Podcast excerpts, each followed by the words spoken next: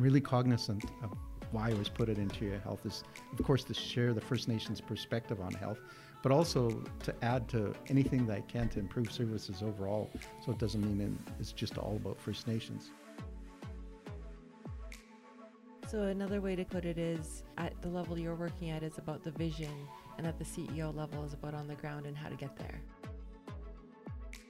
You know, we talk about finances and mm-hmm. risk analysis and all that, but at the end of the day, it's really about services and how we take care of the people in the interior. Hello and welcome back to Interior Voices, an interior health podcast series where we explore the intersection of health and culture in the workplace, our everyday lives, and patient care. I'm Beth Blue, Communication Support for Aboriginal Health. In episode 20, host Vanessa Mitchell talks with IH board member Allan Louis about his journey to the board, reconciliation, and more. First of all, thank you for coming. We definitely wanted to invite you as being a representative for the board of directors for Interior Health. So maybe take the opportunity to introduce yourself. Well, I just want to say thanks for having me. My name is Allan Louis. I'm a member of the Okanagan Indian Band, and of course, I sit at the Interior Health Board as well as the Health Council of British Columbia, the mm. uh, Okanagan Indian Band Chief and Council. That's pretty well takes care of my daytime hours. and the rest of it I try to spend with my grandsons and granddaughters. Awesome. Thank you. It would be great to hear how you would acknowledge the territory. On behalf of my chief and council, I'd like to welcome everybody to the northern part of the uh, Okanagan Territory or the Syilx Territory. We're the ones that are responsible for the northern part of the territory. What I mean we, I mean the Okanagan Indian Band. Welcome everybody that live, play, and work here. Thank you. We'd really enjoy hearing about your roles prior to the board and then what led you to work on the Interior Health Board.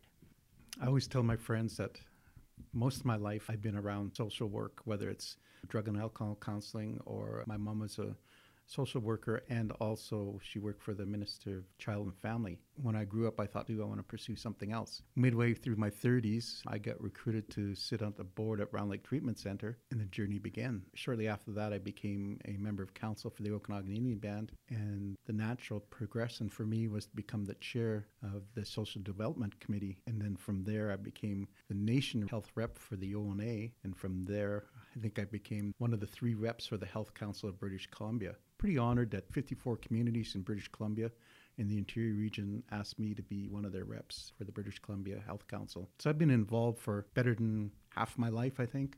And it's been a passion. The more I get into it, the more I realize how important it is for First Nations to get involved, especially the men. I mean, the women always seem to take care of us and take care of the children. It's a good thing that I think the First Nation men are starting to realize how important health is, and they've got to acknowledge some of the issues they run into in this world that we live in nowadays. Back even 20 years ago, talking about men's health issues, especially in First Nations communities, it was a hard thing to do. At that time, Chief Fabian Alexis, him and I sat down and he started talking about men's health with me. That's kind of when I, I got the push to start talking more about men's health and what it means to be on top of all the, the things that can go wrong as you mm. get into your late 40s and early 50s. So, on my way to being Interior Health Board of Directors member, I think there was a lot of people that kind of encouraged and pushed me in this direction. And I was pleased that the Minister of Health gave me a chance to sit at the board. So here I am. Excellent. I really liked how you shared the story about the journey around men's health and the importance of talking about it because I think sometimes it's great for us to think about it globally, but how does it work for us individually?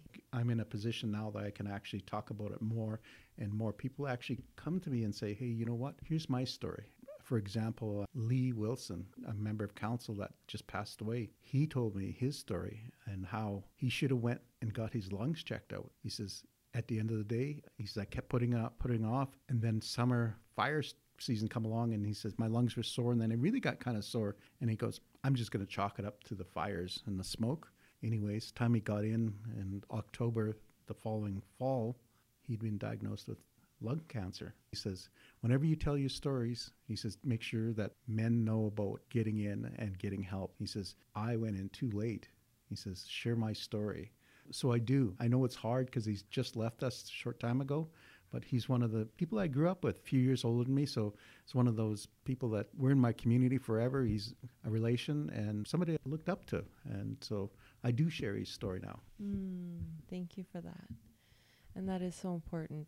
And it's also really important to unpack a little bit of why it is that our men won't go for prevention, right? Thank you for sharing that piece. I try to make sure I'm educated on the issues and try to make everybody around me feel comfortable. So if they don't feel like talking to, I definitely don't push it. Mm. When they do, I definitely take the time and talk about, you know, prevention. It's huge and nobody likes to talk about going in for that appointment, but please, please do. The next part that I want to talk about is about your relationship with Interior Health prior to being on the board. And can you tell us a bit about the Partnership Accord? Partnership Accord, when I first arrived, they were still at the point where the relationship was just starting to develop, or maybe well on its way, I guess. But I truly believe unless you have a relationship with one another, it's hard to build some kind of work plan that's meaningful. You can talk about it and make all the plans you want, but until you actually believe in the partnership and want to make a difference, and that's everybody that's included in the partnership, I don't think it really goes anywhere. And then you have, instead of understanding, you, just have a meeting, I guess, and you're checking off mm. boxes you're not really moving anywhere and it's just mm-hmm. time and space that nobody wants to be in because it, it's not making a difference i got there just when they were starting to move forward and, and it was really good uh, to see and, and now the place where we're at where the ceo she really believes in, in trying to make a difference and, and to pick up where we left off with the last ceo susan brown made that commitment she's not jumping in both feet first but she's making her way in from my my feeling mm-hmm. is she's making her way in cautiously and trying to do the right thing and put her own kind of stamp on it with progress that makes sense. And I can say the same with this chair, Doug Cochran. When him and I talk, he wants to help, but he wants to make sure that he's not duplicating services with First Nations Health Authority compared to what we do with Interior Health, which makes perfect sense. Resources, even though it sounds like a lot of, it is a lot of money, but when you actually break it down to the population and numbers on the ground, it, it's not a whole lot of money. There's probably never enough money. So we've got to be cautious when we move ahead of how we spend our money and the resources that we put into the community. They've got to make sense and they've got to work for everybody. So I'm happy that I'm learning so much at Interior Health and, and getting a better understanding of how Interior Health works compared to, for example, what First Nations Health looks like, because we deal with communities on reserve. We don't get to deal with issues that happen around the hospital mm-hmm. or with other regional issues. Like actually, a good a good example I wanted to talk about today is when our members go to Vancouver, um, they fall out of interior health's realm and go into coastal health. So if they go down there for a specialist operation, whether it's a heart transplant or lung transplant or whatever it may be, we have community members that end up in the lower mainland somewhere trying to recover. So now how do we work together with Coastal Health, and that's something that we probably have to move ahead as a nation. I would think figuring out how we work with another authority, especially when we do so well. I, or I think we're doing really well here at the Interior Health and Pulp Table and the 54 First Nations. We've built that relationship, and everybody's getting a better understanding of who each other is and and what their roles are and, and why they have to behave the way they behave sometimes. Both have people they have to answer. And um, I think mm. the more we work together, the more we'll understand. So now we've got to kind of create that relationship with Coastal Health so when our people go to the coast, we can understand and, and work with what services they deliver down there. And it'd be interesting to see how the two health authorities can work with each other because even if it comes from a nation piece, there's still platforms and information that needs to be health authority to health authority. Exactly. When we talk about moving ahead, I know that the CEOs meet at a tripartite agreement table and maybe that's one of the things that we can bring up and maybe they can talk a little bit about it. At the end of the day, I think it's definitely the 54 nations mm-hmm. meeting with mm-hmm. coastal health mm-hmm. and seeing how we can better deliver services to First Nations that go down for those special operations. Absolutely. And just kind of thinking of that role of continuum of care, right? No matter where a person is. Exactly. Yeah. Mm-hmm. Hopefully it's for the First Nation, it's seamless. I know when it comes to working with interior health that's what we're trying to do between the first nations and the non-first nations is try to make it seamless. So people feel comfortable going into the hospitals or going into laboratory somewhere. It's just a trust issue and i think it all started back in residential school and maybe even before that. So the hill we got to climb is building that trust. We may say things at the boardroom table or even at the administration level here at interior health. It's how are we communicating with the members out there I think that's the big hill we got to climb. And I think we've got the right team on the ground, and they're dedicated to making it a better place to come and have services for First Nations. I know that you're wearing several hats at one time sometimes. And so I know that you've referred a lot to the First Nations, but also as an Interior Health Board of Director, right? We think of Aboriginal peoples, First Nations, Inuit, Métis. So what does that look like, you know, when we think about people who are away from home and the urban and rural communities of Aboriginal peoples?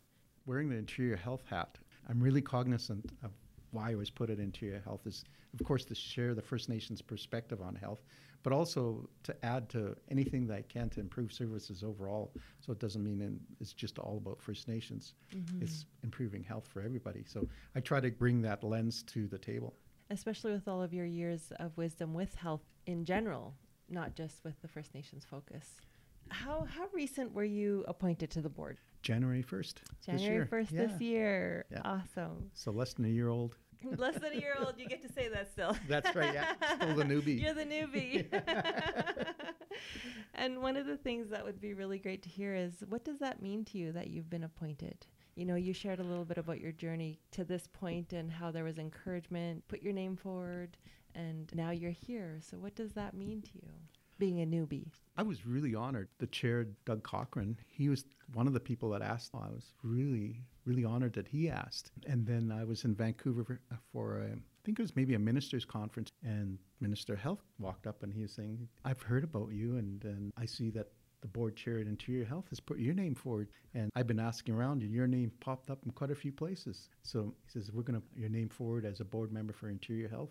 I was just like, wow, a chance to share my life experiences, my thoughts at the board level of Interior Health. What an honor. I'm, I never thought I'd get that chance, but now that I have, I'm definitely going to share my opinion. That's awesome. And, you know, when you start to think about community and you talk about being from a rural community and the different things that you've been able to experience to kind of broaden your scope and now to be at the highest level of a health authority within the interior region is it's a pretty significant feat. You know, there have been Aboriginal representation sitting there. Diane Jules is one of them, and then before her there were other people sitting in that seat and now to have two that's really amazing and i think it's really important to acknowledge that it's a trailblazing opportunity to really have it become the new norm Yes. yeah where it doesn't feel like it's a trailblazing opportunity it just is That's right. If this becomes the norm, I, I think society is a better place when we always look after the weakest people in your community. Some of our First Nations people are in that place where they, they need the most help they can get.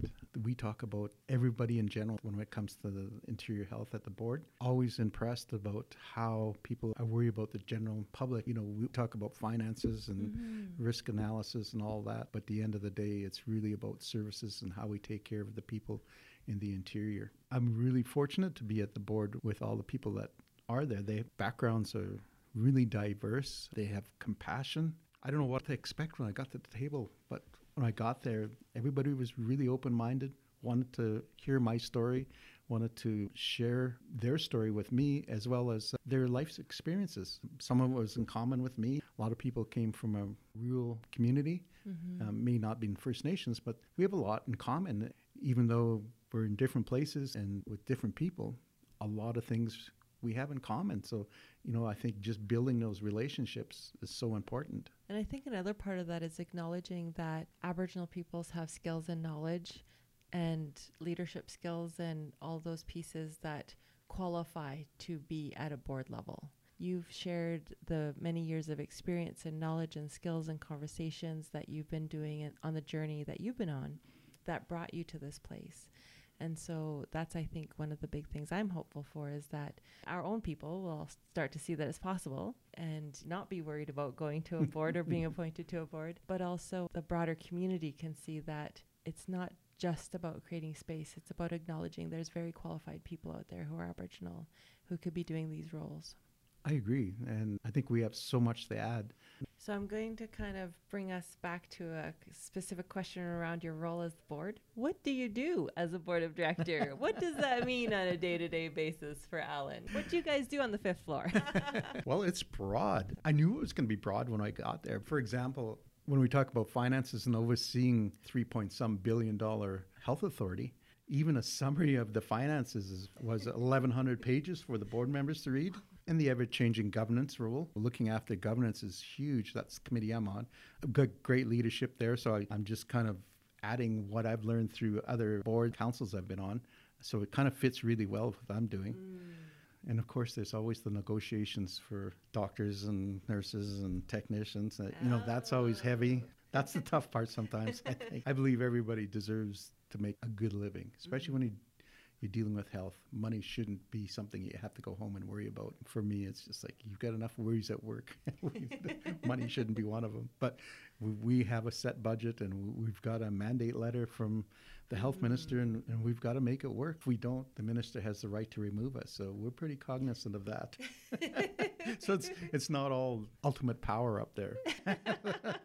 So a lot of major decision makings across the board. Absolutely. Usually the board chair, they look at your resume and see who fits where. Right. And me, of course, being governance, I fit in the governance. For people who might be interested in becoming a board of of any health authority or board in general, it's just good to kind of know what that might all entail. You know what? Even starting at any board, at any level, I'd encourage everybody. You become involved for one thing, but it's a learning thing and an understanding. Doesn't matter which board I've been on, good governance, fiscal responsibility, it's all good stuff when it comes to understanding how any mm-hmm. organization works. It's a good experience. And what I like too is about your story is you've been on the board for a local nonprofit right up to a regional, right up to a provincial. Have you also been at a national level? I've actually been proxies for a national level, but haven't sat on one full time. Maybe down the road. And Yes, maybe down the road, Yeah. yes. And even understanding the difference between operations and governance. That's right. I think a lot of people think because you sit on a board, you have control over the operations. And that's farthest from the truth. We oversee policy and develop policy. We work with the CEO, but at the end of the day, the CEO is responsible for all operations. So another way to put it is at the level you're working at is about the vision and at the CEO level is about on the ground and how to get there. Okay, how do you see the importance of these leadership roles in supporting Aboriginal peoples, families and communities? I think just not only building relationships, but I keep going mm-hmm. back to, but representing our people. We have so much to offer, and we're a growing population at Interior Health. I think it's wonderful that people plan to come to work for Interior Health. They get their sciences or whatever they need to come and work at a job they want, whether it's sciences or management for administration. It's a good place to work. It's something that you can build a home and, and a lifestyle around. That I don't think was there 20 years ago. Wasn't on anybody's radar. Where now there's a bit of a buzz in the community talking about, gee, what are my options? You know, what kind of schooling do I need to work at Interior Health? And it's understandable why you keep coming back to relationships because it's only been a short time that there's been an Aboriginal person on the board. Although there might be some relationships happening on the ground, it needs to happen at middle management and it needs to happen at the highest leadership level. So, and evolving from an introductory relationship to a meaningful relationship and eventually to a partnership. That's right. It's not an easy feat. Uh, it's a big ship, 22,000 people. knowing that you're at this amazing leadership role, what does a culturally safe interior health look like for you? Everybody should be able to walk in that front door and we should be able to take care of them. I hope we get there sooner than later. I know we're going to get there for the sake of everybody. The sooner the better, I think. When it comes to, again, building those relationships with the rural doctors of British Columbia, I met a few of them at a uh, dinner meeting in Vancouver. Majority of them said, We've never met First Nations until we see them in the emergency room or coming um, up Only to surgery the worst. the worst is when we meet them. He says we've got to change that somehow. You know, to really sit down and and get to know them. Um, that's something that majority of the doctors don't do. They just you know they just don't have the chance. And what I'm hoping for is that we start making those opportunities available, so both of us can learn and understand each other. I'd love to see that change, and and um, I'm hope I'm here for the start of it. It'd be nice to see the end where we all have a full understanding and appreciation for each other's background, culture, whatever it might be. I think of what uh, CEO Chris did was going up into the communities into the Williams Lake area and going into those communities where you had trouble driving in. And he was changing a flat tire. We all seen that picture. You know, brought a smile to my face. Not that Chris was struggling with a flat tire, but he was making the effort to get out into those communities and listen to the people and, and try to understand, you know, where they were coming from. That's an absolutely great start. Now we just need to move past it and start sharing some of the good things, and uh, that will happen. You know, I know in certain areas there was nurse exchanges where the uh, from the hospital to the community and the community to the hospital to just even understand okay you have the same training but you work in very different organizations with very different jurisdictions even federal and provincial and what does that really look like and what is the drive and all those things.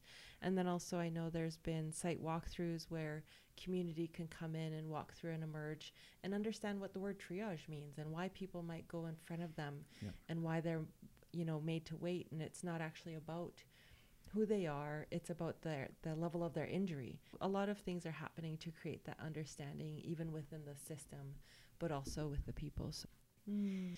so tell us about your vision of reconciliation in healthcare particularly with this role When we talk about where people are in their journey, how much they understand First Nations, how much they understand history and, and what happened in the past 150 years, I think it's our duty to try to understand and work through the documents, understanding and try to come to terms with what has happened. I think people are starting to openly talk about it. And I think once you start talking about something, you start having that understanding and you start to learn, I think. For me, that's the best part. The acknowledgement is one thing, but the actually the discussions that come out of it is, is probably, for me, one of the best things. Hmm. some of the things I think about around reconciliation, I really liked how you talked about knowing that history and knowing how that's crossed over to become a narrative today. Because, you know, even in healthcare, we know that there were not only residential schools, but Indian hospitals and Indian sanatoriums. And so just experiences and lived experiences uh, being dehumanized in those settings of the past does make it seem like a really big thing to come into an institution of health and trust that it will be different. And when you talked about the intergenerational trauma, you know, even if it's not talked about, we know that people are not going and accessing health services. You shared the story of Lee. Yep. They're not going for that prevention. So that behavior and pattern continues without that dialogue of why is it that we practice that way? And, you know, until we do our own work too and recognize that history and the people in our families, then we can start to break those cycles just recognizing how does that colonial history translate into the colonial narrative today and what can we do for our part to break that down and break the cycle. You know one of the things i know that my dad always says is although you weren't there and none of us in the room are 200 years or 500 years old because colonization has been around it's still here and living. So the one thing that we have done is we've inherited this. You weren't there. Well, neither was I. But yet, this is a lived experience that's getting perpetuated this colonial ideology or way of thinking of Aboriginal peoples. And so it's like, I wasn't here and you weren't here, but we've inherited it. So, how do we come together and get back to those relationships to be able to move forward? I think one of the things that we don't acknowledge a lot of is the success stories. People look past people that are really successful. I think of my Aunt Melly, she was a nurse in the 60s, 70s. Nobody ever acknowledged her. That was a tough battle. You know, Len Marchand was a senator.